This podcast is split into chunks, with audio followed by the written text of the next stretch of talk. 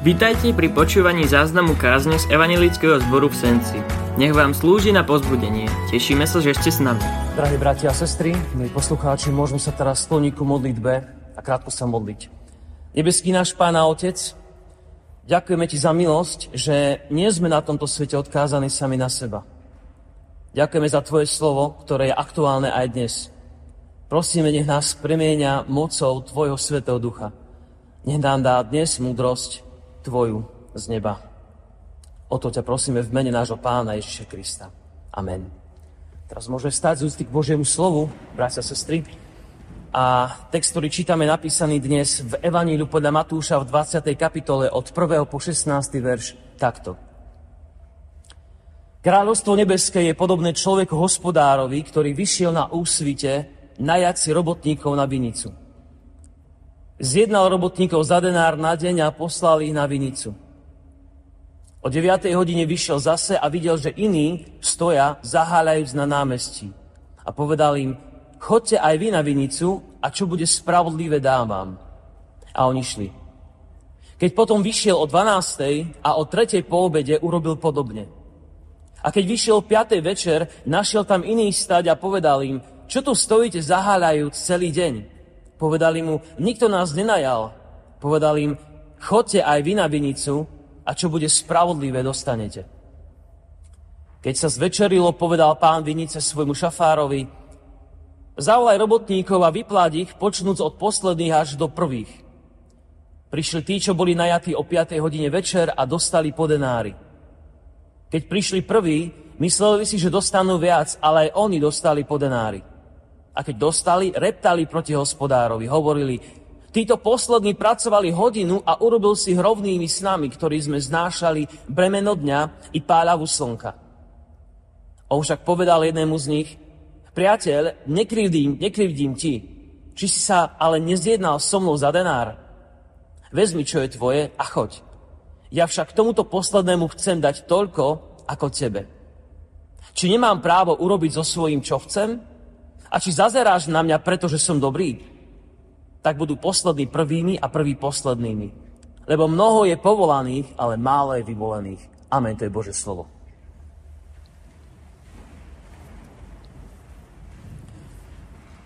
Bratia a sestry, milí poslucháči, nie je snáď významnejšia Božia vlastnosť, ktorú my, Bože deti, máme tak veľmi radi, ako je uvedomenie si, že Boh má svoju zvrchovanú moc nad týmto svetom. Že nič sa nedie len tak same od seba. Že Boh má puls na dobe, ktorú žijeme, či je už ľahká alebo ťažká. Že pôsobí v tomto svete.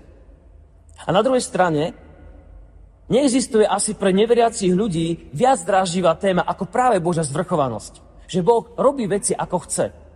Niekedy dovolí, aby zlo pôsobilo, niekedy dovolí, aby sme uplatnili ako ľudia svoju slobodnú vôľu, ktorou nás vystrojil a vybavil pre náš život.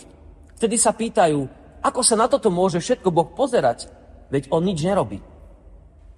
Keby sme slovo Boh, tú osobu nahradili slovom osud alebo karma, ako to dnes ľudia robia, bolo by to pre ľudí ľahšie, lebo by to bolo také neosobné. Niekto, nejaký osud, nejaká sila. Ale keď je to Boh, tak je to veľmi dráždivé, že Boh, tá osoba, uplatňuje svoju moc na tomto svete. A je to pravda. Boh uplatňuje svoju moc na tomto svete. Boh robí podľa svojho rozhodnutia, je spravodlivý a robí dobré veci. To je hlavná myšlienka, ktorú by sme aj dnes mohli prieť, alebo jedna z hlavných myšlienok. Dnes sme čítali príbeh, ktorý je veľmi jednoduchý, o správcovi, ktorý vychádza, aby do svojej vinice najal pracovníkov. Vychádza veľmi skoro ráno o 6 a najíma ich za hodnotu dňa. Ten denár to bola cena alebo mzda práce jedného dňa. Približne o 3 hodiny správca opäť vychádza na námestie a my tu nečítame, že hľadá viac ľudí preto, lebo ráno ich najal málo. Nie preto, že by ráno spravil nejakú chybu v počtoch a zistil, že títo ľudia to nestihnú spraviť, musím získať iných ľudí, musím získať viac. Nie, tento správca, alebo dnes by sme mohli povedať moderne, že manažér, niekto, kto je zodpovedný za výkon, za hotovú prácu, prejavuje svoj veľkorysosť tým, že ponúka prácu a možnosť získať odmenu aj ďalšej skupine ľudí. Na poludne a potom o trete popoludní opäť a opäť vychádza aby najal nových ľudí za rovnakú mzdu. A nakoniec okolo 5. hodiny večer vedí poslednú skupinku robotníkov a pýta sa, prečo tu všetci stojíte? A oni hovoria, pretože nikto nás nenajal. Správca, alebo ten šafár, alebo akokoľvek nazvem manažer, nepotreboval týchto ľudí, tých, ktorí najímal o 5. večer, nepotrebovali na prácu, veď už len jedna hodina zostával na prácu. Ktorý manažer by dnes zavolal človeka na nejakú prácu, napríklad aj na jeden deň, tesne pred Fajrontom a potom by mu dal rovnakú mzdu ako tí, ako tým, ktorí pracovali celý deň. Bolo by to absolútne neekonomické, ale tento príbeh není o bežnom príklade zo života, pretože Božia ekonomika je trošku iná ako tá naša. Toto podobenstvo, drahí bratia a sestry, milí poslucháči, o Božom pozvaní z jeho strany k nám, pozvaní nás ľudí do vzťahu s ním, do vstupu do jeho kráľovstva, aby sme spoznali jeho milosť a jeho lásku. Nie je to o tom, že musíme pracovať, tvrdo makať, preto aby nás Pán Boh mal rád, pretože Boh nemá zamestnancov. Boh nemá zamestnancov, Boh má iba deti, synov a céry. Božú lásku, jeho prijatie si nemôžeš zaslúžiť, nemôžeš sa k nej dopracovať svojimi schopnosťami, svojou silou, svojou inteligenciou. Môžeš ju prijať ako jeho ponuku, ako jeho pozvanie k nám. Pretože vieme, že je napísané v prvom liste Jánovom, že nie my sme Boha milovali, ale On prv miloval nás. On je ten, ktorý vychádza k tebe, nie si v akejkoľvek chvíli života, ťažkej či ľahkej, či si vzdelaný, alebo máš možno jednoduchšie vzdelanie, máš ťažkú prácu, alebo iba veľmi jednoduchú. Boh je ten, ktorý vychádza k nám, aby nás pozval. Dovolím si povedať, kdokoľvek tu dnes sedíte, alebo počúvate, je to Boh, ktorý sa zavolal. Sem prísť, počúvať Bože slovo. Bože, zapnúť si rádio a dať šancu počuť niečo, čo môže môj život zmeniť. Táto láska aj zvrchovanosť sa prejavuje v čase, keď hospodár volal tých ľudí. Niektorých ráno, iných dopoludnia, potom na obed a neskoro večer, ale stále ich volal. A to je znázornené práve to, že Boh stále vychádza ku človeku a volá ho v každom období môjho a tvojho života. Keď si dieťa, chodíš možno na besiedku, alebo si chodil, keď si tínedžer, ktorý je spurný, ale hľadá svoje miesto na tomto svete, keď si zakladáš rodinu, keď si v produktívnom veku máš možno firmu, ktorá, ktorá prosperuje, vtedy, keď sa tvoj profesijný život pomaly končí, uzatvára, vtedy, keď človek je už naozaj bohatý na vek a možno už ani neopustí svoju lôžku, lebo chorí, vždy vtedy Boh vychádza k človeku, aby ho zavolal k sebe. To sú tie obdobia ráno, na obed, večer a tak ďalej. Boh pozýva ho zažiť, alebo nás zažiť, jeho lásku. Keď sme maličkí a niekto povie, on tomu ešte nerozumie, to dieťa. Alebo keď si starý a ležíš a druhí sa o teba starajú, Boh stále vychádza je to Božia ekonomika. On plitvá svojou láskou, aj keď sa zdá, že nič už pre ňo nemôže spraviť. To je tá úžasná Božia zdrchovanosť, na ktorú sa spoliehame. Že Boh je láskavý a prvý prichádza k nám. On sa rozhoduje, koho a ako zavolá. Pán Ježiš v príbehu Nikodémovi z 3. kapitoly Jánovho Evanielia hovorí, vietor veje kam chce, a ty počuješ jeho zvuk, ale nevieš, odkiaľ prichádza a kam ide. Tak je to s každým, ktorý sa narodil z ducha. A Boh rovnakým spôsobom, zvláštnym, nevysloviteľným, sa dotýka nás a pozýva nás. Jedného cez Bože slovo v kostole, iného cez skutok človeka, ktorý bol k nemu láskavý a on cez neho zažil Božú milosť. Iného možno úplne iným spôsobom, ale ku každému vychádza. Boh je rovnako schopný obrátiť človeka, ktorý má šedivé vlasy, ako toho, ktorý je maličký. Všetci totiž stojíme pred ním ako hriešnici a nás chce zachrániť. V tomto je tá Božia milosť úžasná, že sa dokazuje svojou obrovskou láskou k nám. Volá ľudí v každej chvíli. To byť na jednej strane pre nás aj radosť. Je to super, Pán ma volá. Ale nemá to znamenať naša odpoveď. Aha, tak on príde potom. E, keď som neuveril ako mladík, nevadí, uverím, keď budem mať viac rokov. Nie. Bože slovo nás volá, ak počuješ dnes Boží hlas, nezatvrdzuj svoje srdce. Pretože to pozvanie je preto zvrchované. od Boha, že Boh to robí, kedy chce, ale Boh to nemusí robiť. Boh to nemusí spraviť.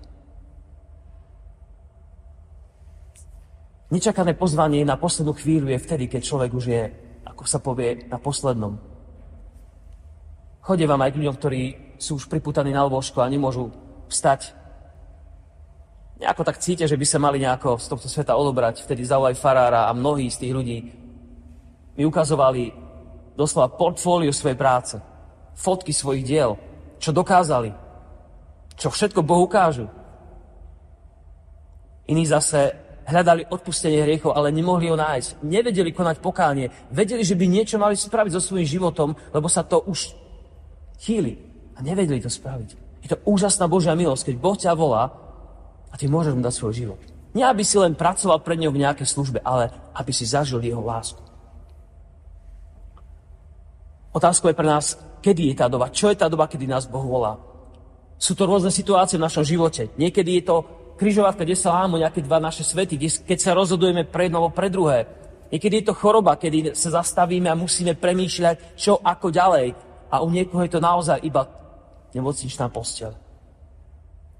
Prichádzam ale k tomu, že Boh je milostivý. A to je, to je to, čo si máme zapamätať. On nás prvý povoláva a robí to voči každému človeku.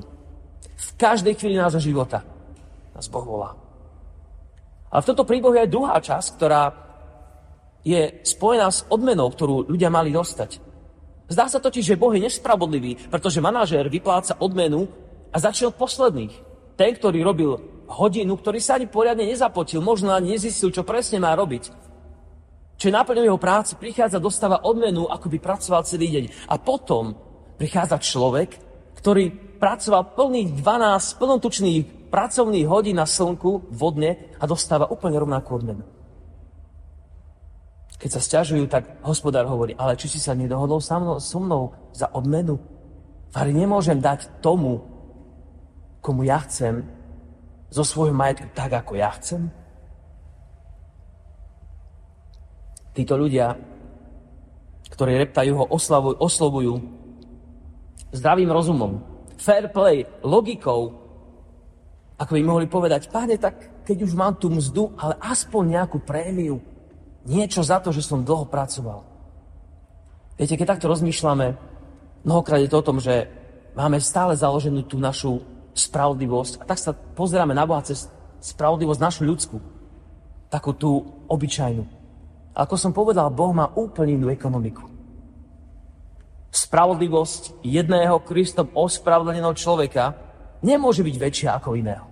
Boh rovnako ospravedlní v Kristovi všetkých ľudí. Či je to človek, ktorý uveril ako mladík a si celý život slúžil Pánu Bohu, možno v cirkvi alebo nejakým spôsobom, spôsobom žil s ním svoj život a naozaj, dá sa povedať, pre Boha z ľudského pohľadu vykonal veľa.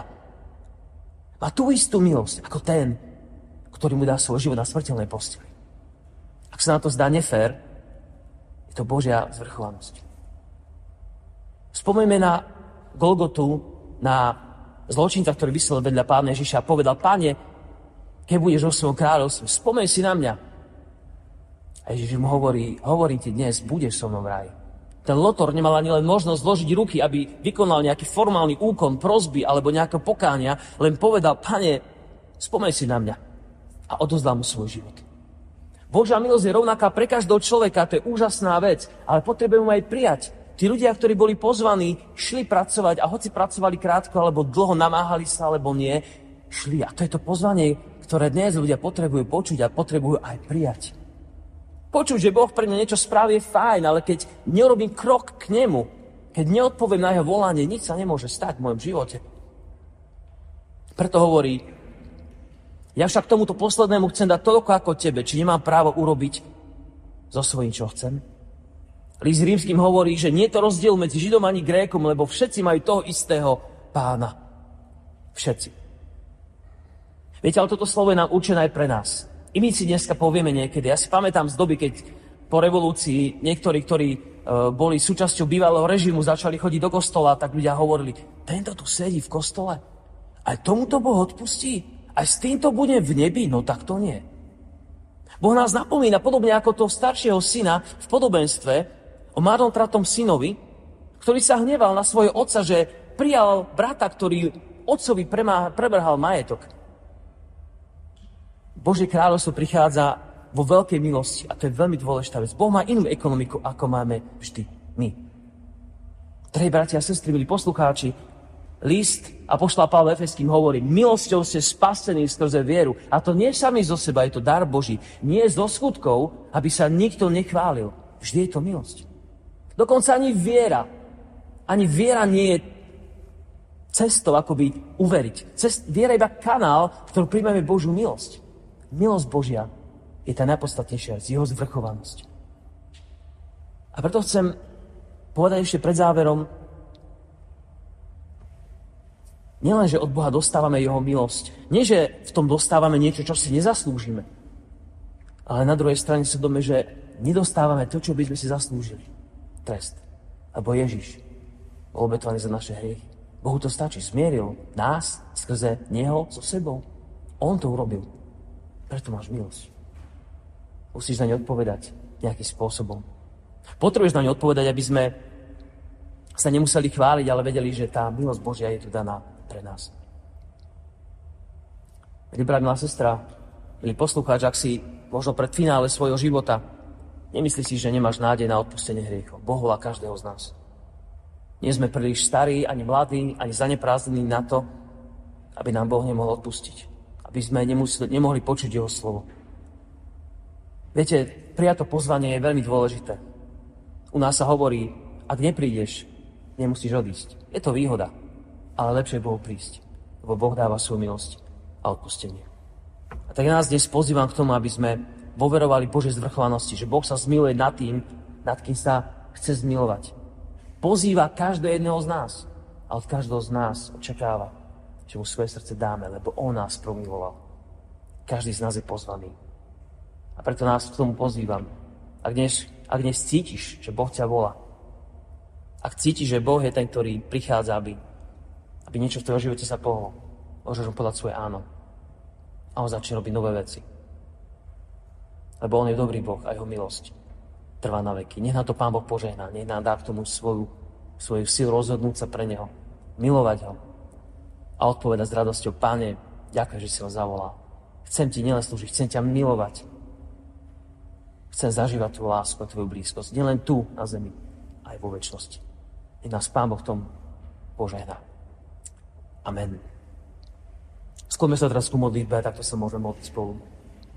Pane, ďakujeme Ti, že Ty k nám prichádzaš prvý. Prvý vychádzaš v ústrety. Často nevieme, na čo čakáme, ani čo hľadáme, ale ty nám ukazuješ, že to, čo nám chýba, naozaj chýba, to si ty. Nikto a nič iné. Prosíme, daj nech tvoje slovo, ktoré sme dnes čítali a počúvali a rozmýšľali nad ním, nech nám priniesie požehnanie pre náš život. Daj nám silu prijať tvoje pozvanie. V akejkoľvek fáze nášho života sme, aby obeď tvojho syna, nášho pána Ježiša Krista, nebola pri nás zbytočná. Veríme, že vám táto kázeň slúžila na pozbudenie.